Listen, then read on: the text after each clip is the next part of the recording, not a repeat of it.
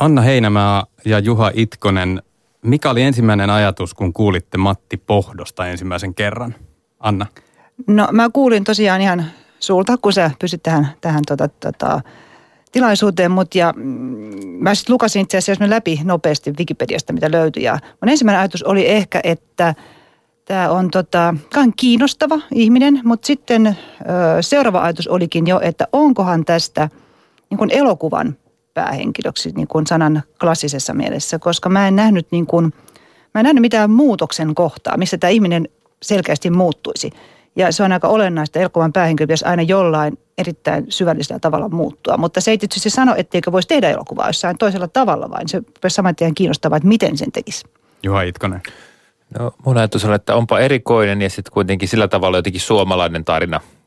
Tarkoitan niin kuin nämä asiat, joita suomalaisuuteen usein olemme tottuneet yhdistämään. Tietty tämmöinen itsepäisyys, sitkeys, jonkunlainen jääräpäisyys, ehkä jopa kylähulluus. Tässä, tässä pohdon tarinassa oli kaikkia näitä elementtejä.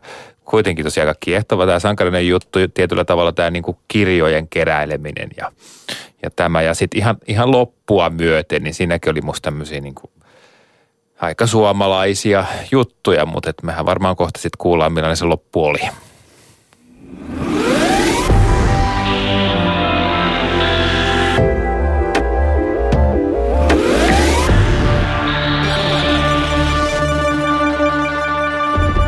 Tänään puhutaan suomalaisen kulttuurin suuresta tuntemattomasta, jos pitäisi valita suomalaista jokamiehen sivistystä parhaiten ruumiillistava tyyppi. Oma valintani olisi nimenomaan mainittu Matti Pohto. Nyt tutustumme mieheen, joka teistä jokaisen pitäisi tuntea ja mietimme millainen on hänen tarinansa. Matti Pohdon syntymästä tuli tiistaina kuluneeksi 200 vuotta ja kulttuurikoktaalin vieraina ovat tänään elokuvakäsikirjoittaja Anna Heinemaa. Tervetuloa. Kiitoksia ja kirjailija Juha Itkonen, tervetuloa. Kiitos. Heinämaa on kirjoittanut muun muassa Klaus R. Härön ohjaaman miekkailija-elokuvan pari vuoden takaa, ja Itkosen uusin kirja ei olekaan romaani, vaan matkakirja Minun Amerikkani. Tämän päivän kysymys on, millaisen romaanin tai elokuvan Matti Pohdon tarinasta voisi rakentaa. Sitä ennen on syytä tutustua vähän paremmin tähän 1800-luvun alkupuolella eläneeseen mieheen. Matti Pohto syntyi siis 1817, eli aika tasan 200 vuotta sitten Ylistarossa. Hänen isänsä omisti talon, mutta menetti sen sitten velkojen takia. Matti oli lapsena paimenena ja kerjuulla ja innostui vaeltamaan pitkiäkin matkoja, varsinkin teininä ja siitä eteenpäin. Jostain syystä hän myös rakastui kirjoihin niin, että alkoi kerätä niitä, vaikka kirjoja ei tuohon aikaan Suomessa hirveästi kansan ihmisillä ollut. Matti keräsi niitä kaiken kaikkiaan 5000 eri nidettä. Ja jossain vaiheessa herrat Helsingissäkin kuulivat miehestä ja pyysivät apua, koska meneillään oli vuosikymmenten hanke haalia uudelleen kasaan Turun palossa vähän aiemmin tuhoutunut kansalliskokoelma. Pohto auttoi tässä ja kierteli ympäri maata, oppi sitomaan kirjoja ja päätyi 40-vuotiaana tämmöisellä kirjanhakumatkalla Viipurin lähelle, jossa trakikoomisen sattuman myötä hänet tapettiin. Myös kirjailija ja teatteriohjaaja Juha Hurme on vakuuttunut Matti Pohdon elämän ja tarinan tärkeydestä. Pohto ei pelkästään niin kuin pelastanut neljää tuhat hassua oppustavaa. Hän, hän niin kuin pystyi keräämään koko tämän kansan tietoisuuden 1500-luvun lopulta 1800-luvun alkuun. 300 vuoden niin kuin haarukalla, kun, kun kirjoja tässä maassa alettiin suomen kielellä painaa.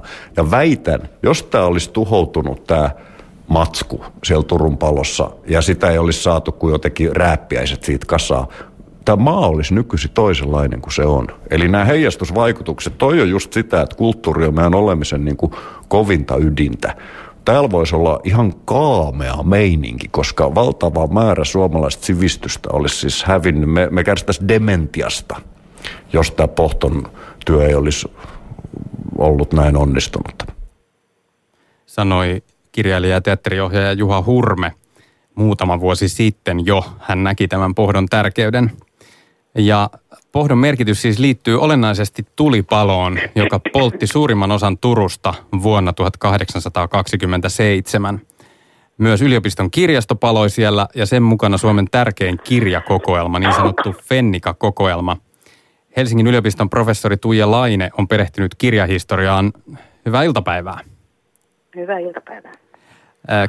Kirjojen ja suomalaisen kirjallisuuden kannalta, jos arvioit, niin kuinka paha isku tuo Turun palo oli? No siinä palavat kaikki suomalaisen Fenika-kokoelman kappaleet, eli ehkä noin 17 500 kirjaa. Voi olla tietysti enemmänkin, kuin me ehkä ihan kaikki vielä tiedetä. Ja mukana oli kaikki pienpainatteet ja kaikki ulkomainenkin kirjallisuus, jota yliopiston kirjastossa oli. Esimerkiksi kaikki tenttikirjat, joita opiskelijat lukivat siihen aikaan. Ja jos ajattelee sitä Turun Akatemian kirjastoa, yliopiston kirjastoa, niin se oli varmaan aika ainutlaatuinen kirjasto Suomessa siihen aikaan. Oliko se aivan niin kuin ylivoimainen? No oli se. Sehän oli oikeastaan ainut niin kuin tämmöinen varsinainen suurempi tieteellinen kirjasto. Provolyysion kirjastossa oli kyllä jonkun verran myöskin, myöskin tällaista kirjallisuutta, mutta siinä ne sitten melkein olivatkin. Tuija Laine, mitä sanoisit vielä tästä Fennika-kokoelmasta tarkemmin, että mitä, mitä se piti sisällään? No siihen lasketaan kuuluvaksi kaikki suomenkielinen ja Suomessa tai siis jos me puhutaan tästä Ruotsin ajasta, niin siellä valtakunnan itäosassa, eli Viipurissa, Turussa ja Vaasassa, jossa oli kirjapainot, niin niissä painettu kirjallisuus ja sitten suomalaisten kirjoittama kirjallisuus. Ja siihen kuuluu myöskin ulkofennika, sanotaan ulkofennikaksi sellaista, jolla tarkoitetaan suomalaisten ulkomailla kirjoittamaa kirjallisuutta ja siihen aikaan ne oli tämmöisiä suomalaisten ylioppilaiden, jotka, jotka olivat opiskeli ulkomaisissa ylioppilaissa, niin, yliopistoissa, niin heidän puolustamia väitöskirjoja ja kirjoittamia puheita, eli oraatioja. Ja sitten joitakin tämmöisiä onnitteluja, surunvalittelurunoja. Eli se ei ollut kirjasto ihan siinä mielessä, kun nyt ensimmäisenä tulee mieleen mitään kaunokirjoja siellä ei, tai siihen Fenika-kokoelmaan ei varsinaisesti kuulunut. Niin, no siihen kuuluu vähän, mutta kaunokirjallisuus, kun meillä enimmäkseen tuli sitten vasta, vasta suuremmassa määrin 1700-luvulla, niin, niin tuota, sitä suomalaista kaunokirjallisuutta ei, ei kovin montaa kappaletta siellä ollut ja nekin oli sitten enimmäkseen käännöksiä. Nyt 1800-luku oli sitten enemmän jo, jo tota sen aikaa. No kun Turku paloi, niin Matti Pohto oli vasta 10-vuotias ja hän alkoi kerätä kirjoja paljon myöhemmin mutta, mutta tämä yliopiston kirjojen, tuhoutuneiden kirjojen kerääminenkin kesti vuosikymmeniä. Tuijalainen, mitä sanoisit, mikä oli äh, pohdon panos tässä uudelleen haalinnassa? No ilman pohtoa varmaan ei olisi ollut mahdollista kerätä niin suurta määrää suomenkielistä kirjallisuutta ja näitä erilaisia pienpainotteita, niin kuin esimerkiksi arkkiveisuja. Ja paras tapa kirjojen hankintaa varmaan oli muutenkin tuommoinen henkilökohtainen kontakti, että mennään paikan päälle ja kysytään, että onko teillä tällaisia kirjoja ja selvitetään, että miten vaikeaseen tilanteeseen yliopiston kirjasto on joutunut. Maalaisrahvas ei varmaan olisi lähtenyt viemään omia kirjoja johonkin kaukaisempaan keräyspisteeseen. Pohto keräsi noin 5000 painatetta. Täytyy ehkä tässä nyt muistuttaa että kuulijoita, että NIDE-painate-kirja, niin tässä laajassa mielessä, että siellä oli muun muassa näitä arkkiveisuja, eli miten, mitä ne muuten siis ovat? No arkkiviisut on tämmöisiä yhden tai puolen painoarkin laajuisia julkaisuja, jotka oli 1600-luvulla lähinnä virsiä, mutta 1700-luvulla sitten vastasivat ehkä enemmän nykyisiä iltapäivälehtiä. Ja niissä saatettiin kertoa ihmeellisistä tapahtumista ja onnettomuuksista. Ja sitten oli tämmöistä rakkauslyrikkaa, rakkausrunoja esimerkiksi. Niitä tehtiin 1900-luvulla asti ja niistä viimeisimpiä on kertomus Titanikin uppoamisesta – No aivan. Oli tapana, että arkkiveisoja laulettiin jonkun tunnetun vireen tai kansanlaulun sävelellä ja, ja sitten tällä laulamisen avulla myöskin pyrittiin saamaan kaupaksi niitä esimerkiksi markkinoilla. Tuijalainen, mitä arvioisit? Niin, tai sano vaan. Niin, se oli tämmöinen myyntikikka. Aivan. Myöskin tämä laulaminen. No, jos arvioit tätä kokonaisuutta, pohdon panosta, niin, niin kuinka tärkeää se on nyt jälkipolvien meidän kaikkien ja ennen kaikkea tutkijoiden kannalta?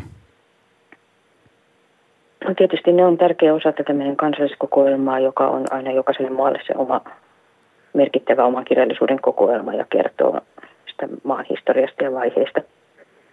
Ja näiden julkaisujen avulla voi tutkia monenlaisia asioita, esimerkiksi kirjapainotaidon kehitystä ja erilaisten aatteiden ja aatevertausten leviämistä. Ja, ja sitten jos kirjasta on säilynyt yhä niin kuin useampia kappaleita, niin sen kiinnostavammaksi kirjojen tutkiminen muodostuu myöskin konkreettisina esineinä, koska näiden kappaleiden keskinäinen vertailu paljastaa moni seikkoja niiden julkaisemisesta ja kaupasta tai sensuurista ja tämmöisistä asioista. Ja tässäkin mielessä se pohdon merkitys oli aika suuri, koska hän onnistui keräämään samoistakin kirjoista useita eri kappaleita, joilla on sitten taas kirjahistorian tutkimuksen kannalta merkitystä. Professori Tuija Laine, kiitos haastattelusta ja mukavaa perjantai-iltapäivän jatkoa. Kiitos samoin teille sinne. Kiitos.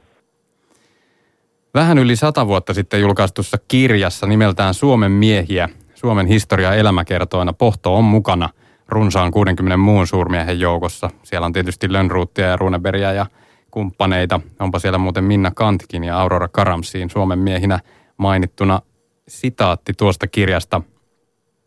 Se henkilö, josta nyt aiomme puhua pari sanaa, kuului yhteiskunnan alhaisimpiin. Silmäilkäämme hetkinen Matti Pohdon merkillistä elämäntarua – Suomen kansassa on aikojen kuluessa elänyt monta Mattia, mutta varmaan on tämä heistä merkillisimpiä. Nyt kulttuurikoktarin vieraana, elokuvakäsikirjoittaja Anna Heinemaa ja kirjailija Juha Itkonen avaamme keskustelun siitä, että jos Matti Pohdosta tehtäisiin romaani tai elokuva, elokuvakäsikirjoitus, niin miten alkaisitte jäsentää tätä materiaalia, eli hänen elämäänsä? Ihan ensimmäiseksi, ensimmäinen ajatus siitä. No onhan tämä siis tavattoman mielenkiintoinen elämäntarina, joka tässä ihan lähetyksenkin aikana mulle koko ajan aukeaa. Tämä niin kuin merkitys ja sankarillisuus sinne. Tämä on epätodennäköinen sankari, niin kuin tässä kuultiin, että, että siis tämmöinen kansan niin kuin köyhimpien keskuudesta nousee tämmöinen hahmo. Siinä on erittäin kutkuttava lähtökohta. Sitten tota, tosiaan romaanin osaan tai uskon osaavani rakentaa paremmin kuin elokuvakäsikirjoituksen. Jos mä mietin tätä romaanina, niin, niin kyllä mä varmaan lähtisin sitten pyrkisin johonkin rajaukseen. Mä, tota, vähintäänkin mä pyrkisin rikkomaan kronologian, että mä en lähtisi sieltä tota, lähtisi kyllä hänen lapsuudestaan, koska sehän on usein sitten kuitenkin jotenkin uuvuttavaa koukuttaa runoilijaa tai siis lukijaa sillä tavalla mukaan, että – että ottaisin jonkun ehkä tiukan rajauksen, jonkun tietyn vaiheen hänen elämästään ja sitten lähtin sitä kautta kehimään semmoisia luuppeja, jota kautta tämä menneisyys tuli. En tiedä, olisiko se palo sitten yksi käännekohta vai olisiko se vielä pitempänä hänen niin kuin elämässään. Hyvä, palataan, palataan tuohon vielä. Saat jossain vaiheessa paljastaa, että mistä aloittaisit Joo. romaanisi. Mitä sanoo käsikirjoittaja Anna Heinemaa? No, minulla on ö, aika saman, samansuuntaisia ajatuksia tavallaan mikä liittyy tuohon aikajaksoon, mitä mahdollisesti kuvattaisiin. Että ää, tämä lähden vähän toisesta suunnasta. Mä sanon, niin kuin tuossa aikaisemmin sanoinkin, niin tämän, niin kiinnostavakin kuin tämä on tämän henkilön elämänkaari tai nämä tapahtumat, niin mä näen aina elokuvana, elokuvaan mä näen haasteellisena sen, että – hän ei ole tällainen tyypillinen sankari. Tai hän, mun on vaikeaa nähdä se, miten mä saisin tehtyä hänestä sankarin, koska kun ajatellaan elokuvaa, niin sen sankarin keskeinen ominaisuus elokuvassa on muutos. Se sankari muuttuu. Jollain tavalla sen täytyy, meidän täytyy nähdä, elokuvat muistuttaa satuja hyvin paljon rakenteja tai sen takia, että me nähdään alkutilanne, missä meillä on tämä sankari tilanteessa, missä kun me katsotaan sitten, me ajatellaan, että jos toi jatkuu, niin se on henkinen kuolema. Jos toi tila jatkuu tuolla ihmisellä. Eikä me asetetaan, sen jälkeen alkaa se sankarin matka. Ja sen matkan aikana sen pitäisi tämän sankarin oppia jotain maailmasta. Jotain sellaista, että se siellä viimeisessä näytöksessä, elokuvassakin on yllätyksellisesti näytökset, hän tekee oikean valinnan. Sillä hetkellä, kun me ajatellaan, ja tavallaan mä ajattelen jopa niin, että elokuva, kaikki muu siinä elokuvassa on tämmöistä tukirakennetta, jotta me voitaisiin näyttää se se viimeinen henkeä salpaava valinta, jolloin hän tekee jotain sellaista, mitä mä ajattelen, että te ei koskaan olisi tuonut, että ihminen tuolla alussa on kyennyt tuohon. Ja tämä on niin kuin tavallaan se elokuvan niin kuin pihvi. Tämä on se, mitä elokuva on. Ja tämän pohdon kohdalla, mikä musta tuntuu, hankalalta miettiä, nähdä siinä, kun se hahmo on jotenkin niin pysyvä ikoninen jollain tavalla, voisi sanoa. Ikoninen ei siinä mielessä, että se olisi niin kuin kansakunnan kaapin päällä, vaan että hän on valmis jollakin tavalla. Vähän saman tyyppisen, mä, mä pohtimaan itse asiassa, että mitä elokuvan vastineita hänellä olisi jo valmissa elokuvissa. Tavallaan niin kuin saman hassunkurisen perheen jäseniä, jos mä voisin näin niin kuin ajatella siellä. Niin mä sanoisin, että siellä olisi E.T. Entäs Forrest siellä Gump? olisi Forrest Gump, siellä olisi Forrest Gump, siellä olisi E.T., siellä olisi myös uh, Mozart Amadeuksesta. Sitten siellä olisi ehkä Sofiin valinnan Sofi, elefanttimiehen elefanttimies. Ja se, mikä on näille yhteinen piirre näille nimihenkilöille, on ne ei ole elokuvan päähenkilöitä, vaan päähenkilö on joku muu, joka tullessaan kosketuksiin tämän nimihenkilön kanssa, joka on aika muuttumaton, se päähenkilö muuttuu. Ja jokaisessa näissä, niin kuin me nähdään, et muuttuu Eliot. Forrest Gump muuttaa, se on aika mielenkiintoinen. Ne on huomanneet kirjoittajat, että, että siinä on niin kuin, siinä ei ole toista päähenkilöä, sitä varsinaista, mutta siinä on, koska se on tämmöinen vähän niin kuin road movie, niin siinä on monta, se muuttaa monia ihmisiä.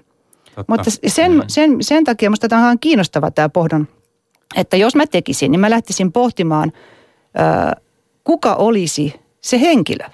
Se, koska road movie, mä uskon, että se, se ei onnistu, sitten tulee hajanain. Mä, että siellä on joku toinen henkilö, jota tulessaan tämän Bohdan kanssa kosketuksiin pakosta, joka muuttuisi. Ja sitten minusta se, mikä ehkä avaisi, millainen henkilö se voisi olla, on nämä kirjat, mitä tämä keräsi. Juuri tämä, että ne oli tätä halveksittua suomen kielestä. Nähän arkkiviisithan oli tällaisia, niin kuin sanottiin tämä, tämä viehättävä professori, professori kertokin, että ne oli tällaisia niin kuin, niin kuin iltapäivälehtiä, ehkä tämän seiskalehtiä, mitä pidettiin alempiarvoisena kirjallisuutena.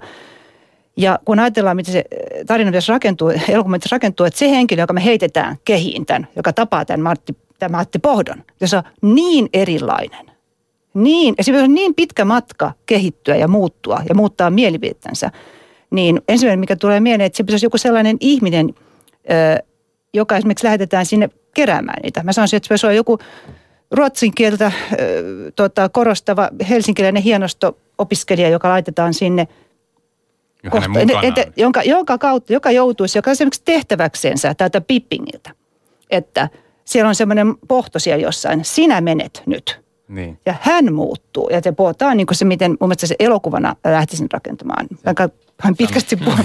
Ei mitään, mä sanon vaan, että tämä mainittu Fredrik Wilhelm Pipping, mm. johon viittasit, on siis, oli siis tämän Turun Akatemian yliopiston kirjaston, kirjaston hoitaja, joka sai sitten tehtäväkseen kerätä sen tuho, palossa tuhoutuneen kokoelman uudestaan ja hän sitten, kun yliopisto ja kirjasto siirtyvät Helsinkiin, niin hänelle sitten pohto aina toi niitä. Joo, siihen pitäisi varmaan kehittää joku uusi, joku tämmöinen fiktiivinen hahmo, joka olisi joku, se, se itse se Pipping varmaankaan ei toimisi, vaan siinä pitäisi olla joku, joku nuorehko ihminen, joku, Joo. joka kuvaistaisi, symbolisoisi sitä, sitä hallitsevaa luokkaa tavallaan, joka, jonka välillä oli kuilu siihen kansaan, mitä tämä pohto sitten ikään kuin edustaisi. Joo, tämä on siis mielenkiintoista, kun mä mä otan nyt tehtäväksi tosiaan tämän romaanin miettimisen. Ja, ja tota, mä huomaan, huomaan niin sekä yhtäläisyyksiä että eroja siis omassa ajattelussani.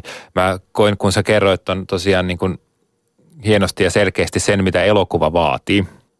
Niin mä ajattelin, että, että tavallaan romaanikirjailijana mä oon ehkä näistä vaatimuksista yllättävänkin vapaa. Että kirjahan ei ole, se on aika joustava muoto tossa, että se ei niin kuin tavallaan edellytä sitä – se ei edellytä sitä sankaritarinaa tuossa mielessä, se ei musta myöskään edellytä muutosta, vaan se sallii ihan semmoisen niin pysyvyydenkin sille henkilölle. Se voi olla vaikka yksi päivä sen henkilön elämästä ja se on siinä tilassa. Totta kai se muuttuu mielenkiintoiseksi sillä tavalla, että sinne saadaan hänen aiempaa elämäänsä ja jotenkin hänen kasvuaan, mutta sen ei, se ei ole noin jotenkin selkeä se vaatimus.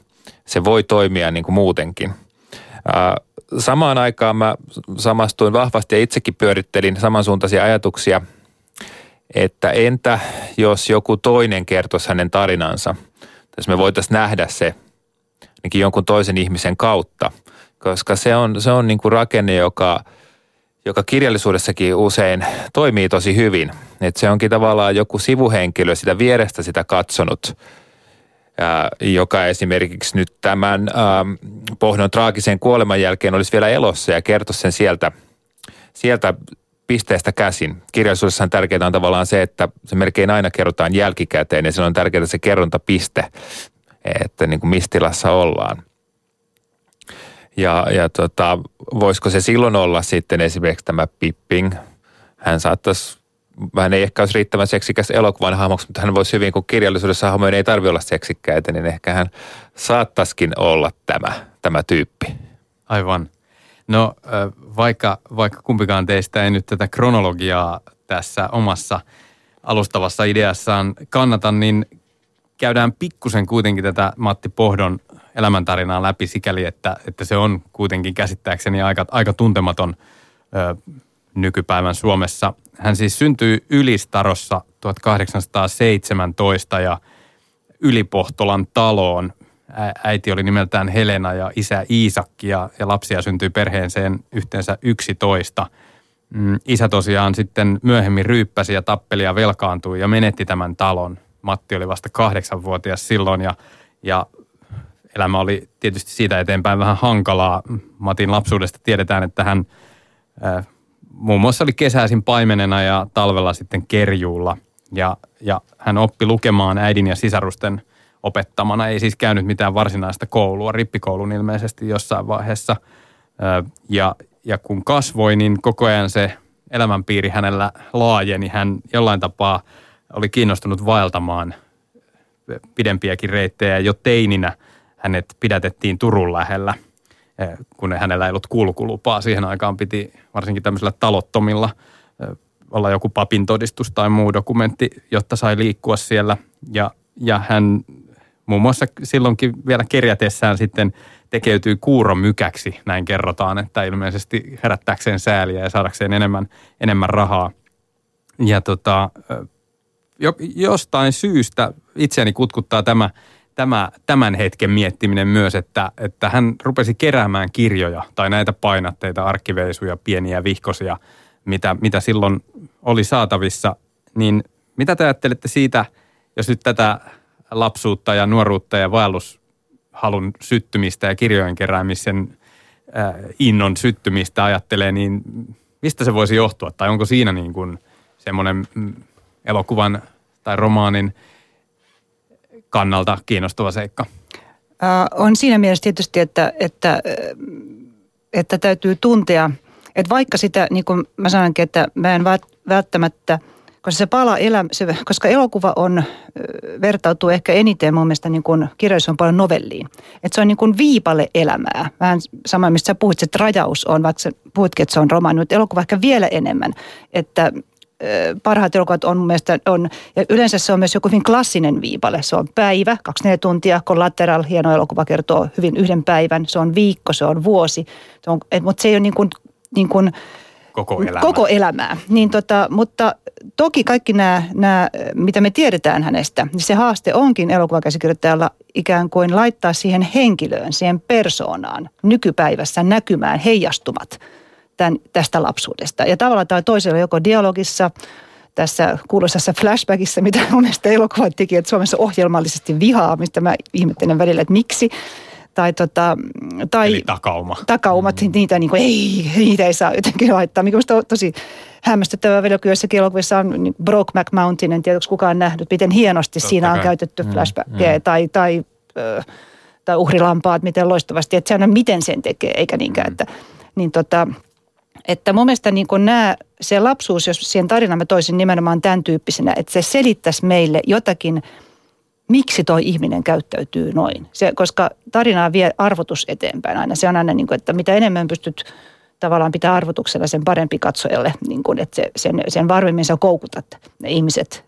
Mikä musta on varmaan johtuu ihan siitä, että me ollaan uteliaita. Miettii sitä, että jos mä vaikka istun kahvilassa ja kuuntelen, kun kaksi ihmistä vaikka niin kuin toinen sanoo, että, että – he senkin menitte rikoit. Rupeaa heti, kun, se, niin kuin tavallaan, että se, se, mitä mä en tiedä, se koukuttaa mua. Niin, tota, niin tavallaan sen lapsuuden mä ehkä käyttäisin siinä tarinassa juuri sillä tavalla, että siinä ihmisessä on ominaisuuksia, jotka ehkä jossain selviä. Se omituinen käytös saa selityksen. Ja mietin, mikä se voisi, koska musta se että miten hienoa se onkaan se, että hän keräsi näitä kirjoja. Että tavallaan mä näen siinä myös jotain maanista, jotain tämmöistä niin kuin, että oliko se niin kuin semmoisen niin kuin hamstraajan, niin kuin hoarderin rajalla tämä ihminen myös. Että, Musta tuntuu vaan, niin kuin mä ajattelen ilman muuta, että on ollut pakko olla. On. Että siinä on Jokainen niin hoarder, niin. Keräilyvietti, joka on aika klassinen. Mm usein vielä niin kuin tyypillisimmin miehissä ehkä esiintyvä siis ominaisuus, ei yksinomaan, mutta tuntemani hamstrajat ovat pääosin miehiä. Ja siis heitähän on niin kuin nykyajassakin. Todellakin. Tunnen miehen, joka asui VHS-kasettikirjastonsa keskellä ja, siellä oli erilaisia käytäviä, joiden välissä hän sitten kulki ja, ja muuta tällaisia niin kuin, mä näen, näen niin kuin tämmöistä, tai kuvittelen näkeväni pohdossa, että mä en oikeastaan tunne niin tällaista tavallaan niin kuin, vähän niin kuin rajatilaan asti vievää, vievää keräilyn halua. Ja sitten mä kans kuvittelen, että miksi just kirjat. Se on kiinnostavaa, että totta kai se motiivi siis jollain tavalla, oli se rajaus mikä tahansa, niin pitäisi sen sinne saada. Minkä takia hän tätä ikään kuin tekee. Aikana, Eikä, aikana jolloin siis hänen niin, tyyppisensä ihmiset eivät niin, juuri kirjoihin että törmää. siis mä, mä nyt saan niinku kuviteltua tässä, tässä semmoisen, että jos hän ei ole saanut o, oppia, hän ei ole päässyt edes kunnon kouluun. Mun mielestä olisiko tämä voinut kasvattaa hänen arvostustaan kirjoja ja kirjallisuutta ja tätä niin kuin painettua sanaa kohtaan. Että se on, olisi hänelle niin kuin erityisen tärkeä just sen takia, että hän ei ole automaattisesti päässyt sen pariin.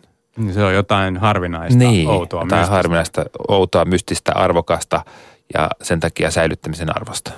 Mulle taas tuli niin kuin kauhean vahvasti, kun mä luin niitä, niitä tota, sitten lapsuuden tapahtumia – niin tota, mm, pikemminkin mieleen sekä mun, tai mun tuntematta horderit tai siis hamstera. Mä myös tunten yhden tämmöisen... Mikä tämä termi horder on? Hord, se on hamstraaja. Horder. Niin siis niin. englanniksi. Ja eikö se ole? Hamstraaja. Siis niin se, joka, niinku, äh, tu, joka kerää niin paljon, että se lopulta hautautuu niihin joo, tavaroihinsa. Joo, tiedän. Kaiken maailman näitä. kyllä. Näin, jota, yleensä ne täyttää jotain tyhjiötä. Niin kun, niin. se, sehän ei ole vaan se, että se, että se on niin kuin – vaan että se, se maa, niin se on, se on jonkinlainen se on pakko, pakko toiminto. Myös siis tarve hallita todellisuutta tai yrit, yritys kontrolloida? Niin, mä mietin, mä, tuli mieleen siitä sen lapsuudesta, kun se sen luki, että ne, sen eh, isä oli juoppo ja väkivaltainen ja, ja sitten hän oppi niin kuin sisariltaan ja äidiltään sen lukemisen. Että onko se ollut se niin kuin tavallaan sen lapsen maailmassa se ainoa hyvä hetki, se ainoa niin kuin joka, se niin kuin turvan, rakkauden niin kuin kokemus, joka sitten niin kuin niin kuin kanavoituu. Et toki siinä on mukana varmasti myös se, niin kuin se, tota, se arvostaminen kulttuuri, mutta mä luulen, mm. että jos se on noin voimakas, niin, niin, niin yleensä se hakee... Tuo niin kuin, linjassa sen kanssa, että sillä niin. olisi joku emotionaalinen oma tunnepohjainen syy Niin, siihen. se hakee mm. yleensä silloin niin kuin, tavallaan sen kaikupohjansa jostain tosi niin kuin varhaisista ja traumaattisista kokemuksista, että se sitten tulee tämmöinen, se menee tämmöiseen niin hamstraamisa, niin kuin pakko, pakko-oireilun asteelle. Mm. Ja se on musta kauhean kiinnostava puoli mm. tässä. Pohdosta kerrotaan siis tällaista, näistä, hänestä on kirjoitettu muutama tämmöinen lyhyt elämäkerta teos 1900-luvun alkupuolella, niin niissä kerrotaan kyllä, että – että ylistarolaiset tai ne paikalliset ihmiset, jotka tunsivat hänet, moni suhtautui siis ihan myönteisesti, mutta pidettiin vähän hassuna. Mutta oli myös tämmöistä kritiikkiä, että, että hänelle ei jotenkin tavallinen fyysinen työ kelvannut, että hän vaan halusi niin kuin uuninpankolla makoilla ja sitten kiertää lukukinkereillä esittelemässä tätä hy- hyvää lukutaitoa. Eli ilmeisesti hän saattoi olla sitten niin kuin oppinut sen lukemisen vähän paremmin kuin keskimäärin. Niin, niin. En tiedä selviää tämmöisiä eksentrikon piirteitä myös. Niin, mm. niin. Varmaan niin kuin tähän kyläyhteisöön ole, ole tietenkään solahtanut sillä tavalla kuin suurin osa mm. ympäröivästä.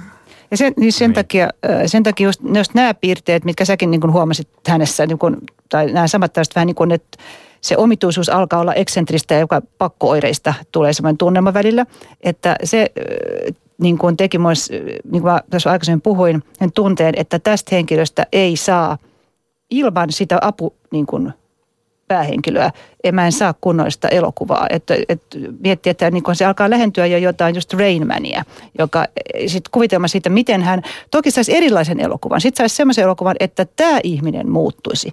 Tämä jos, jos ajatellaan, että nämä on, se, on ne ongelmat, se lapsuuden trauma jostain, joka aiheuttaa tänne tähän hän niin kuin pakonomaisesti kerää. Toki hyvä Suomelle, niin kuin hienoa hän tekee, että, mutta hän ehkä kärsii siitä jollain tavalla. Tosi paljonkin. Minusta tuntuu, että nämä tämän tyyppiset ihmiset kärsii siitä omasta. Ja sittenhän siinähän on tarinan aihe, että miten hän ikään kuin, niin kuin ketä hän sitten kohtaa, että hän niin kuin muuttuu ja pystyisi jonkinlaisen synteesin aikaan saamaan tämän oman hamstraamisensa ja sitten maailman välillä. Mm. Mutta se olisi taas niin kuin toinen, mutta se on hankalampi tarina.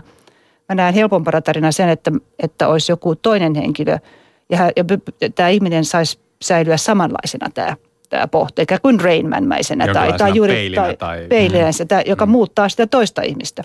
Ja se toisen muutos olisi musta niin kuin ehkä juuri, juuri ymmärtäminen sen kansan arvon, koska se on, niin kuin, se, se on jotenkin niin lähellä tässä se ajatus niistä ja siitä halveksitusta kansasta, Suomen kansasta ja haaviksutusta kirjallisuudesta, mitä tämä pohto keräsi. Että et sen silmät avautuisi, jolloin me päästäisiin tavallaan niin kuin parhaimmillaan elokuvassa sitä eeppinen elokuva, eikä se edustaisi tavallaan kokonaista ihmisryhmää, tämä nuori todennäköisesti ruotsinkielinen sivistyneistön edustaja Helsingistä joku tämmöinen oikein niin kuin snobi, joka lähtee pakon takia tähän tehtävään tämän Pippingin lähettämänä. Mutta hänen silmänsä avautuvat. Mutta hänen silmänsä avautuvat jollain, jollakin, en mä tiedä, jos, on, jos on joku Brokeback Mountain tyyppinen ratkaisu, niin silloinhan se vasta sen kuoleman jälkeen, se, se, se, sen, että se ehtii kuollakin tämä pohto siinä välissä ennen kuin hänen silmänsä avautuvat. Mua kiinnostaa tämä Pippingin ja tämän pohdon suhde, että millaisen tämä pohto on näyttäytynyt tälle Pippingille.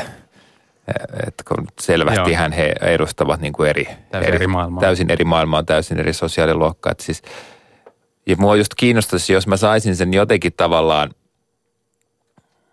laitettua siihen jopa kertojaksi sillä tavalla, että se olisi sen, sen niin kuin tämän Pippingin, Pippin kertoisi sen viimeisen matkan, tai ehkä olisin sitten varmaan kuvittelisi sen pohdin, mm. että millainen se niin kuin on ollut hänen. Mä tekisin aikarajauksen, mä ottaisin, ottaisin sitten mielellään semmoisen niin muutaman päivän tai tai viikon tai mitä se on, kuitenkin suht tiiviin. Ja se ajattelin, että alkaa jo hahmottua tässä, että, että se on se hänen niin viimeinen matkansa, Joo. joka sitten päättyy niin kuin se päättyy. nyt, siinä. Niin, nyt meidän täytyy sitten puhua siitä viimeisestä mm. matkasta. Tänään siis kulttuurikoktailissa kirjailija Juha Itkonen ja elokuvakäsikirjoittaja Anna Heinämaa pohtivat, että mitä Matti Pohdon elämästä tai mitä sille voisi tehdä näin niin kuin tarinankerronnan mielessä. Ja Matti Pohto siis kuoli traagisesti – ja meillä on sillä tavalla freesiä materiaalia aiheesta, että tuolta kansallisarkistosta löytyy oikeuden pöytäkirjat tuosta tapon käsittelystä. Hänet nimittäin tapettiin 40-vuotiaana ja filosofian tohtori Muuna Rautte on kääntänyt ne meitä varten ja hän on siis erikoistunut historialliseen rikollisuuteen. Ehkä lyhyesti tässä nyt sitten kertaan, että miten Pohdolle kävi. Eli Eli heinäkuussa 1857 hän lähti kirjanhakumatkalle itään Viipurin ohi kohti Pietaria ja, ja heinäkuun 30. päivänä aamulla hän saapui Nuoraan kylään. Se on noin kahdeksan kilometriä Viipurista ja, ja ilmeisesti oli aika väsynyt, koska pyysi päästä nukkumaan er, erääseen taloon, Tuomas Tetrin taloon ja nukkui siellä tuvan penkillä. Tuvassa oli edellisen yön yöpynyt ö, myös muuan Juha Niilon poika Löfgren, joka, joka oli ilmeisesti ottanut lopputilin. Hän oli siis naapurin tai vähän kauempaa olevan talon renkinä toiminut, mutta ottanut sieltä lopputilin ja oli, oli nukkunut tämän Tetrin perheen ladossa ja äh, tuli sitten keskipäivällä sieltä ladosta tupaan juomaan kotikaljaa, oli ilmeisesti jano, janoinen. Ja, ja penkillä nukkuva Matti Pohto sitten pyysi huikkaa myös kaljasta ja sai. Ja jatkoi nukkumista naama seinää, seinää päin. Ja, ja tämä Löfgren renki oli luvannut korjata talon isännän pojan saappaat, jotka olivat sen samaisen penkin alla, jolla tämä Matti Pohto nukkui. Ja hän sitten kurottautui ottamaan niitä ja liekö sitten unesta vai kotikaljasta vai mistä johtuen, niin Matti Pohto sylkäisi siitä unisena. Ja se vahingossa osa syljestä osui tätä Löfgreniä naamaan, joka sitten täysin pikaistuksissaan äkkiä vihapäissään nappasi vieressä olevan kirje, kirveen ja löysillä pohtoa ohimoon. Kirves myös jäi siihen ja pohto tietysti kuoli, se oli niin kova isku. Hänet löydettiin vähän myöhemmin vertavaluvana ja oikea jalka ja käsi vähän vielä liikkuivat, kurkku korisi. Ja tämä Löfgren oli heti painut siitä sitten paikalta metsään. Parin päivän päästä hänet sitten pidätettiin. Ja Pohdosta elämäkerran kirjoittanut Walter Appelqvist kirjoitti, että voimme olettaa, että hän, siis tämä Löfgren, tuona aamuna oli kohmelossa tai takahumalassa. No tästä ei ole ihan varmuutta, että oliko hän krapulassa vai ei, mutta se, semmoinenkin mahdollisuus on. no mitä sanotte tästä kuolemasta, Juha Itkonen? En mä tiedä, kun mä luin, kun lähetit mulle tämän tarinan, niin mä ajattelin, että on tämmöinen niin jotenkin kaiken – epätodennäköisyyden huippuja, siis niin kuin trakikoomisempaa tapahtumasarjaa olisi vaikea kertoa, että niin kuin jopa vähän vaikea uskoa, että niin kuin, näinkö tässä todella on käynyt, mutta näin se on ainakin sitten pöytäkirjoihin kirjattu Kyllä. ja kuulusteltu ja muut. Näin sitten varmaan on. Um, mä, kun mä luin ton, niin mä ajattelin, että että ainoa tapa, jos mä jatkan sitä linjaa, kun mä en nyt halua luopua tästä mun kakkospää, tästä varsinaisesta päähenkilöstä, joka on tämä, tämä tota, suomen kieltä halveksiva nuorempi mies henkilö, joka on pantu, pakotettu sinne pohdon kanssa sitten yhteistyöhön ja joutuu sitten hänen vaikutuksestaan pikkuhiljaa muuttamaan mielipidettänsä siitä, että mikä on suomen kielen asema esimerkiksi ja Suomen niin kuin kansan, kansan tota, elämäntilanne ja näin. Niin se ainoa, mitä mä näkisin ton, ton kuoleman kautta on, että se täytyisi mennä sitten jotenkin niin siellä elokuvan lopussa, että, että, tota, että tämä kuolema tulee sen tietoon. Että se tavallaan se kuolema ikään kuin, että siinä on ollut joku tällainen ö, argumentti pohdolla, tai että katso missä tilassa tämä kansa on. Että kato, miten se sivistyksen puutos tekee ihmisille. Että, että tällaisia nämä ihmiset, että kun te pidätte näitä loputtomasti niille oma, omalla kieltä, kielistä kirjallisuutta, niille ei ole niin kuin, ja että se niin kuin tavallaan uhrina, se niin kuin, että sitä niin kuin, joku, niin kuin, että se on, se on jotenkin niin kuin vaan lässähtävä niin kuin pahan mielen loppu. Toki voisi tehdä tragediaa, niin mikä ettei. Mutta jos me ei ole tekemässä tragediaa, niin se pitäisi olla joku tällainen oivalluksen kohta sille päähenkilölle, kun se tieto tulee. Ja mm. jos, te, jos se tekee jonkinlaisen ratkaisun, että kääntyy tavallaan niin kuin hän niin kuin lopulta ymmärtää, mitä hän on niin kuin tehnyt väärin tai että hän ei, tämä tie on väärä tie. Niin tämä kuviteltu toinen henkilö, joka niin. on niin kuin seurannut pohtoa. Kuviteltu, joka on seurannut mm-hmm. pohtoa koko ajan. Tai, ja saa, saa ehkä jonkun porukan, jonkun isommankin porukan puolellensa. Joku tämän tyyppinen niin kuin, jos me halutaan tehdä klassista elokuvaa. Ja niin tässä mun tapauksessa, mun ratkaisussa mahdollisesti, jos tämä Pipping jotenkin kertoo sitä tai muuta, niin hän voisi hyvinkin tällaisen, tällaisen ajatuksen esittää ää, niin kuin suorasanaisesti tai jotenkin viitteellisesti, että, että, että tähän se johtaa, kun kansa ei, kansa ei ole sivistynyt. Ja Matti Pohtohan selvästi halusi olla. Sitten miettii tämän, tämän tosiaan tämän, tämän tuota, tappajan motiiveja – yksi suomalainen Juha siinä sitten tämmöisen teon meni tekemään. Meni tekemään. Ja, niin tota, kyllähän se jotenkin tuntuu, että olisiko hän nyt sitten niin kuin ärsyttänyt kuitenkin tämä pohdon henkilöstö, jos kuvitellaan, että se on kuitenkin hetki mennyt siinä – Siinä mm. oliko siinä kaljakin tarjottu ja muut. Ja että jotain keskusteluja siinä on käyty. Ja, ja sä viittasit aiemmin tähän, että, että siellä kotikylillään puhtoa pidettiin sitten jo vähän ehkä niin kuin ylimielisenä ja laiskan pulskena, että se ei osallistunut näihin töihin, vai oli, oli omassa niin kuin, ja sitten tässä tässä niin kuin toiminnassaan ja kuvitteli ehkä sitten olevansa niin kuin, tai ajattelevansa ja varmaan olikin sivistyneempi kuin tämä tavalliset rengit, niin että vois, olisiko siinä voinut olla tullut joku tämmöinen asetelma, että hänestä jo huokuu vähän sellaista ja sitten tämä toinen tota, on aistinut sen ja sen päälle tulee sitten tämä, tämä sylkäsyjuttu, koska niin kuin jotenkin, jotenkin sillekin hakee kuitenkin vahvempaa motiivia tai edes jonkinlaista motiivia kuin ihan puhdas kimmastuminen, että siinä nyt olisi joku tilanne ollut taustalla. Näistä oikeuden pöytäkirjoista käy siis ilmi, että myös hovioikeus – silloin aikanaan ihmetteli tätä teon vähäpätöistä syytä ja yritti löytää jotain muuta. Ja, ja yksi asia, mitä he yrittivät selvittää, oli se, että tämä Juha Niilon poika Löfgren oli, oli kotoisin samalta seudulta kuin Matti Pohto, eli aika läheltä sieltä oli isosta kyröstä, että yritti selvittää oikeus sitä, että tunsivatko he toisensa. Tämä Löfgren kielsi sen ja Pohdon sukulaisiin ei saatu yhteyttä, eli, eli sitä varmistusta ei ikinä saatu. Eli kaksi pohjalaista kohtaa toisensa Karjalassa ja toinen tappaa toisen kirveellä. Niin kyllä, kyllä.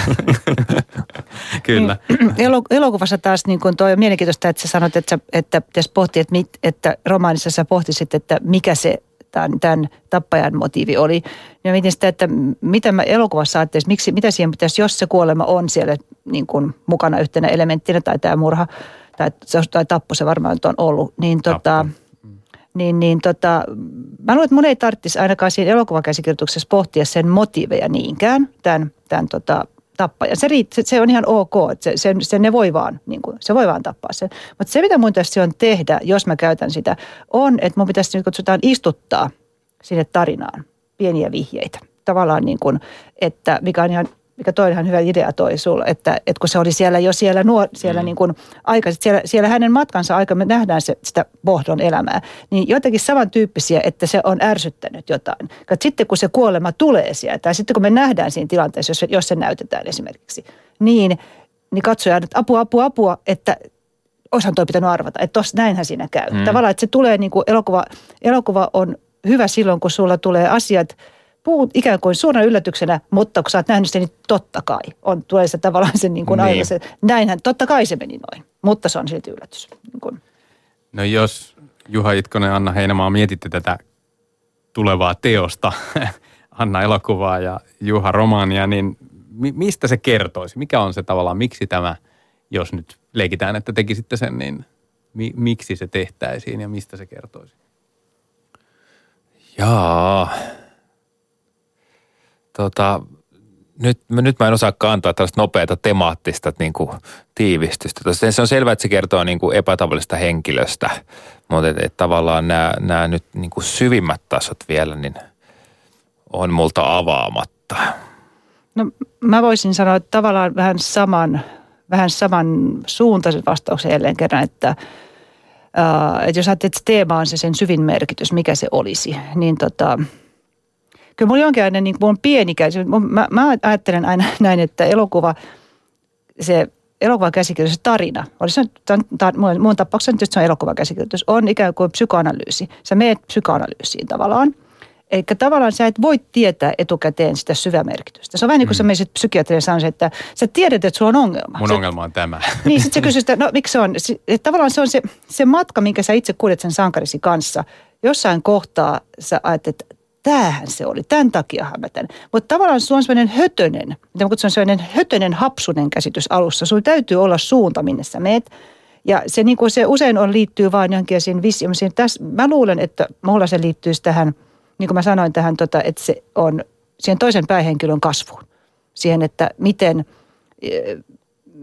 miten kohdatessaan tämän omituisen eksentrisen ihmisen tämä meidän nuori suomenruotsalainen opiskeleva nuori tota, eteenpäin pyrkivä Suomen poika niin muuttuu ja oppii näkemään sen, että se kansa niin kuin, että sen, mitä se kansa voi antaa tälle maalle. Se, se on niin kuin, mutta, on niin kuin, mutta se on varma, varmaan, että tämä on ehkä se suunta, mutta siellä varmaan yli ja ohi paljon muutakin, koska se, että mä, mä väitän, että jos mä osaan sen sanoa etukäteen ennen kuin mä lähden kirjoittamaan, jos mä tiedän sen merkityksen, niin sit se on päälle liimattu. Mun pitää kannata, niin kuin niin. elää se läpi. Niin kyllä toi on ehkä se järjestys. Ja sitten sit mulla kanssa mä mietin, että miksi näin, näin kertakaikkisen huonosti osaan vastata tähän kysymykseen, mistä siinä on kyse. Niin se varmaan johtuu myös siitä, että, että siis normaalisti, ehkä tavallisesti tolleen fiktiokirjailijana, niin mulla ei niin kuin alussa oikein mitään. Ja, ja mä, tyypillinen prosessi, että mä luen sitä tarinaa sitten vähitellen tyhjästä. Ja siitä toivottavasti sitten tulee joku, joku tarina ja, ja elementit, jotka pitäisi pitäisi sitten sen lukijan otteessaan Uh, mutta että tässähän on niin kuin tässä on selvää, että tässä on ikään, ikään kuin hyvät ainekset. Ja on helppo nähdä, että et, et, jo- jos nyt vaikka esimerkiksi tässä nyt sanottaisiin, että sun on pakko alkaa tästä tekemään, tai saat tota sata tonnia, kun alat tätä tekemään, niin kyllä mä voisin tästä lähteä tekemään. Mutta että tavallaan multa vielä silti puuttuu se jotenkin syvempi motiivi. Aivan. Ja silloin sitä ei periaatteessa kannata tehdä, jos ei ole pakko tai ei saa sata tonnia. Niin. No jos jatketaan hetki vielä kuvittelua kuitenkin, niin tota, hahmotelkaa teokseenne alku ja loppu. Tai ainakin alku, mistä se alkaisi ja, ja miksei loppu? Kysyn nyt molempia. No mullahan oli tämä, tää, niin kuin mä pysyn nyt siinä rakenteessa, että, että se on jokin aikaa tämän kuoleman jälkeen tämä Pippin henkilö, josta en tiedä mitään. Niin hän on sitten omassa edelleen ennallaan jatkuvassa elämässään ja, niin kuin kertoo suhteestaan. Kertoo tämän niin kuin pohdon viimeiset päivät ja kertoo suhteestaan hänen. Entäs loppu? Se loppu on lähellä sitä kuolemaa, mutta et varmaan siihen tulisi sitten joku niin kuin epilogi. No, ö, mä varmaan, jos etsin kirjoittamaan, ottaisin kuvaamalla tota, sen pohdon jossakin hyvin tyypillisessä omituisessa tilanteessa, semmoisessa, missä se on varmaan just keräämässä niitä kirjoja jostain, jostain pienestä pirtistä tai hänet tuodaan. Me näyttäisiin se katsoja, että mitä ihmettä toi ihminen tekee. Et se on tavallaan niin kuin semmoinen niin kuin, vähän niin kuin, niin kuin kuva sinne alkuun. Pienen pieni sellainen niin kuin kohtaus, missä me katsotaan semmoinen todella, niin kuin, että sua jää miettimään, mitä, miksi toi, niin kuin me tavallaan esitellään hyvin pienestä ja lyhyesti se hän ja hänen, siinä, siinä hänen tyypillisessä, mitä hän, hän tota, ja sitten mä leikkaisin saman tien siihen meidän tähän vuonna tota, protagonistiin, eli todelliseen päähenkilöön, joka on, olisi jossain se vastakkainasettua tavallaan Helsingissä näissä tota, opiske- siellä kirjastossa, yliopiston, tai kirjastossa, joka on joku nuorempi henkilö sen Pippingin, tai näyttäisi sen maailman. Ja vähän matkaa näyttäisin sitä. Ja varmasti niin kuin enempikin, koska jos, jos, jos se tosiaan tekisi sitä kautta, että se, se toinen henkilö on päähenkilö, sitä täytyy vähän enemmän, koska sieltä maailmasta täytyy, sit täytyisi löytyä siitä ihmisestä kaikki ne viat, kaikki ne virheet, kaikki ne tämmöiset, jotka me nähdään, että älä Herran Jumala nyt jatka tota, tavallaan niin kuin piilotettuna, hyvin pieninä vihjeinä, jotta sitten kun hän lopulta saa pestin lähteä sinne, sinne toimittamaan tätä tehtävänsä, niin ikään kuin voisi ajatella näin, että, että, että parasta, mitä tämä ihminen maailmassa elämässään, ikään kuin se, mitä hän juuri nyt tarvitsee, on kohdata tuommoinen ihminen jotta hän pystyisi ikään kuin korjaamaan ne vikat siinä omassa elämässä, omassa tavassaan hahmottaa maailmaa ja kohdella muita ihmisiä. Anna Heinemaa ja Juha Itkonen, kiitos tästä mahtavasta pohtoanalyysistä ja kehittelystä. Toivottavasti jonkinlainen teos jossain vaiheessa vielä nähdään.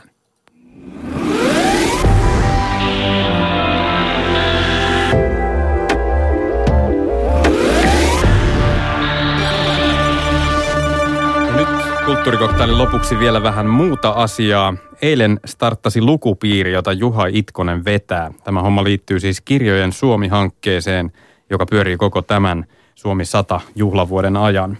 Sinä olet Juha siis tämän verkkolukupiirin kummina maaliskuun ajan ja lukukirjana on Olavi Paavolaisen Risti ja Hakaristi vuodelta 1938. Se on siis tietokirja 30-luvun fasismista – Siinä on muun muassa matkakertomuksia ja esseitä, näin olen lukenut. Juha, sinäkään et ole sitä vielä lukenut, eikö niin? en ole lukenut vielä. Siis mielenkiintoista ryhtyä lukemaan ja mielenkiintoista ylipäätään tämä, tämä lukupiiri konsepti verkossa toimivaa, että se tuntuu, että tällaiset nyt voisi toimia. Tämä voisi olla siis nykyajassa hyvinkin, hyvinkin toimiva muoto niin kuin kokoontua kirjallisuuden ääreen ja siinä mielessä mielelläni pyrin tätä vetämään. Ja, ja eilen tämä tosiaan lanseerattiin ja kirja julistettiin ja, ja tota, heti tuntuu olevan aika voimakasta kiinnostusta, että toivon, toivon vilkasta keskustelua. Sehän tosiaan käydään, käydään niin kuin Ylen sivuilla. Sieltä löytyy mun tästä ää, kirjasta kirjoittama nyt avauskolumni. Ja, ja sitten seuraavan kolmen viikon aikana tämä yhdessä luetaan. Keskustelua voi käydä koska tahansa. Siinä on tiettyjä välietappeja ja, ja sitten 33. kello 19 meillä on tällainen live-chatin muodossa tapahtuva, tapahtuva niin kuin loppukeskustelu. No tämä siis kirja valikoituu sillä tavalla, että, että sinä annoit kaksi vaihtoehtoa, josta äänestettiin. Ja toinen vaihtoehto oli Antti Tuurin Amerikan raitti, joka ei nyt sitten valikoitunut. Mutta ö, miksi olet siis itse halunnut Olavi Paavila, Paavalaista lukea? No varmaan tietyllä tavalla nämä molemmat tarjoamani vaihtoehdot tota, kytkeytyy omaan, omaan tuoreeseen kirjalliseen projektiin. Että mulla on nyt, nyt just ilmestymässä Minun Amerikkani niminen kirja, joka on siis kaunokirjallinen matkakirja Amerikasta vaalivuonna 2016. Siis Amerikasta, josta tuli siinä aikana Donald Trumpin Amerikka. Ja, ja sinänsä en tosiaan ihan tiennyt tältäkään osin hommaan lähtiessäni, että millaista kirjaa lähdin tekemään. Eli toisaalta Tuurin Amerikan raitti varmaan kiinnosti sitä kautta. Ja sitten toisaalta myös tämä, ilman muuta myös tämä Paavolaisen risti ja hakaristi, joka nyt siis kirjaksi valikoitu, koska Paavolainenhan teki matkakirjoja just silloin 30-luvulla, niin kuin Valtarikin, hänen aikalaisensa. Ja Paavolaisella oli tämmöinen sarja, johon tämäkin kuuluu, jonka ensimmäinen osa taisi olla kolmannen valtakunnan vieraana, jonka mä olin aiemmin lukenut. Hyvin kiinnostava matkakirja, jossa, jossa hän vierailee sitten 30-luvun Saksassa. Kirjailijan residenssissä ja asuu ja käy muun muassa Nürnbergin puoluekokouksessa. Tämä on kirjoitettu pari vuotta myöhemmin, 38 ilmestynyt tämä Risti ja Hakaristi ja Paavolainen jatkaa sitten tätä tätä niin kuin fasismin tutkiskelua eri muodossa. En tiedä vielä missä, koska en ole tätä lukenut, mutta kirjan hybridimuoto kuulostaa kiinnostavalta. Ja, ja tämäkin sinänsä kyllä yhdistyy nyt niihin ajatuksiin, joita mulla, mulla, mulla se niin kuin Amerikan matkalla heräs. Että tota, kyllähän niin, niin kuin liiottelematta, yhtään liiottelematta voidaan sanoa, että siis Donald Trumpin hänen, ja hänen taustajoukkojensa niin kuin strategia, niin kyllä se hyödyntää samoja elementtejä kuin, kuin 30-luvun diktaattorit käytti. Niin, aika on kulunut liki 80 vuotta ja jotenkin ajankohtaisuutta mm. ei puutu.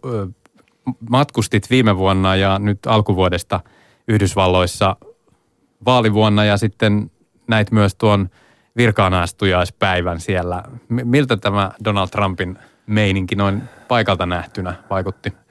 No kyllä se, kyllä se tosi tota pelottavalta, varsinkin se virkaanastujaispäivä siitä. Että mä näin itse asiassa Donald Trumpin kahteen kertaan. Äh, molemmat on tässä kirjassa tavallaan alussa ja lopussa, koska siinä on se vuoden kaari. Mun ensimmäinen matka oli tammi-helmikuun vaihteessa Ajovaan, kun ne esivaalit alkoi. Ja Trump oli jo silloin kiinnostava, hänellä oli huomattava kannatus ja menin katsomaan häntä äh, semmoisen ajovalaisen pikkukaupungin lentokentälle. Äh, hän saapui sinne yksityiskoneella kannattajansa joukkoon ja he hurras, he oli haltioissaan. Mä ymmärsin hänen vetovoimansa kyllä. Siinä oli, hän oli omalla tavallaan karismaattinen esiintyjä. Kuka tahansa, joka yksinkertaistaa vetää mutkat suoriksi niin paljon, niin, niin on tavallaan hauska ja viihdyttävä – Eli kun mä, oliko semmoinen niin showmies? Showmies tavallaan helppo heikki vähän ja semmoinen. Ja sitten kun pystyi niin sivuuttaan vielä sen, jos, kun sivuutti sen, mitä se varsinaisesti sanoi, ja se oli jotenkin vielä pikkasen mahdollista tehdä siinä vaiheessa, kun ajatteli kuitenkin, että kyllä tämä nyt johonkin pysähtyy. Että ei tämä nyt presidentiksi asti sitten kuitenkaan mene. Ja hänen esiintymisessäkin oli sellaista tiettyä niin kuin kepeyttä, jotenkin vielä silloin vähän semmoista niin kuin leikkiä, jopa sen yleisön kanssa, että hei, hän sanoi suoraan, että eihän me nyt tässä ole ihan tosissaan ja vaan noin lehtimiehet ottaa tämän tosissaan. Et siinä, oli, siinä oli tämmöisiä elementtejä, silloin hän jopa sanoi näin, mutta et, et se toinen oli sitten tietenkin paljon pelottavampi tämä Washington, koska Herra Jumala, hänestä tuli presidentti ja hänen esiintymisensä myös ei, ei, ei tällaista niin kuin leikkisyyttä ollut eikä sitä tavallaan – lähiyleisölle jutustelevaa jollain tavalla niin kuin hyväksyttävää hahmoa tai huvittavaa hahmoa ollut, vaan hän oli tosiaan hänen, varsinkin se puhe oli tämmöinen niin kuin kivikasvoisen diktaattorin puhe. Hän jopa kohotti nyrkkiään ja tosi vakavana. täysin hymittänyt, tosi Kansa vakavana. Ja Amerikka on uhattuna. Kansa ja Amerikka on uhattuna. Se viesti oli hurja, hurjaksi kirjoitettu ja sitten kun mä katsoin sitä tosiaan sitten siellä Washingtonin National Mallilla – niin kuin näiden äh, Make America Great-lippisten meressä ja kuuntelin heidän USA, USA, USA huutoja, niin se oli oikeasti kyllä kylmäävää. No tästä on, tämä on mielenkiintoinen pohja sitten nyt lukea Olavi Paavolaisen Risti- ja Hakaristi-kirjaa 30-luvulta. Äh, miten miellät siis oman roolisi tässä lukupiirissä? Mitä sinä teet? Uh, no ehkä mä yritän tietysti pitää sitä yllä ja niin kuin pitää tunnelma hyvänä ja osallistua nyt vaikka alkuun sitten aika pienilläkin huomioilla, että jotenkin saataisiin sitä mukavasti kulkemaan. Ehkä mä pystyn myös sitten tosiaan tuomaan joitain vaikka havaintoja niin sieltä Amerikan reissulta ehkä rinnastaa näitä, näitä asioita. Pystyn myös Paavolaisesta tuomaan jotain tietoa, että hän ei ole mulle aiemmin äh, hän ei ole mulle mitenkään tuntematon hahmo. Mä oon lukenut hänen kirjojaan, mä oon lukenut Panu Rajalan hänestä kirjoittaman muutaman vuoden takaisin elämäkerran Tulisoistu pimeään, jota suosittelen lukupiirin taustalukemiseksi ja muutenkin kaikille paavolaisesta kiinnostuneille. Ja, ja sitten mua kiinnostaa kyllä toi tavallaan ihan muoto, matkakirja ja ylipäätään toi tavallaan paavolaisen kirjallisen tuotannon, tuotannon niin kuin kaikkialle haravuus. Että ehkä mä pystyn jotenkin näitäkin asioita avaamaan, koska itsekin olen kokeillut monenlaisia muotoja. Muun muassa tässä nyt sitten itselleni uutta muotoa tässä minun Amerikkani kirjassa. Mitä, mitä odotat lukupiiriin osallistuvilta?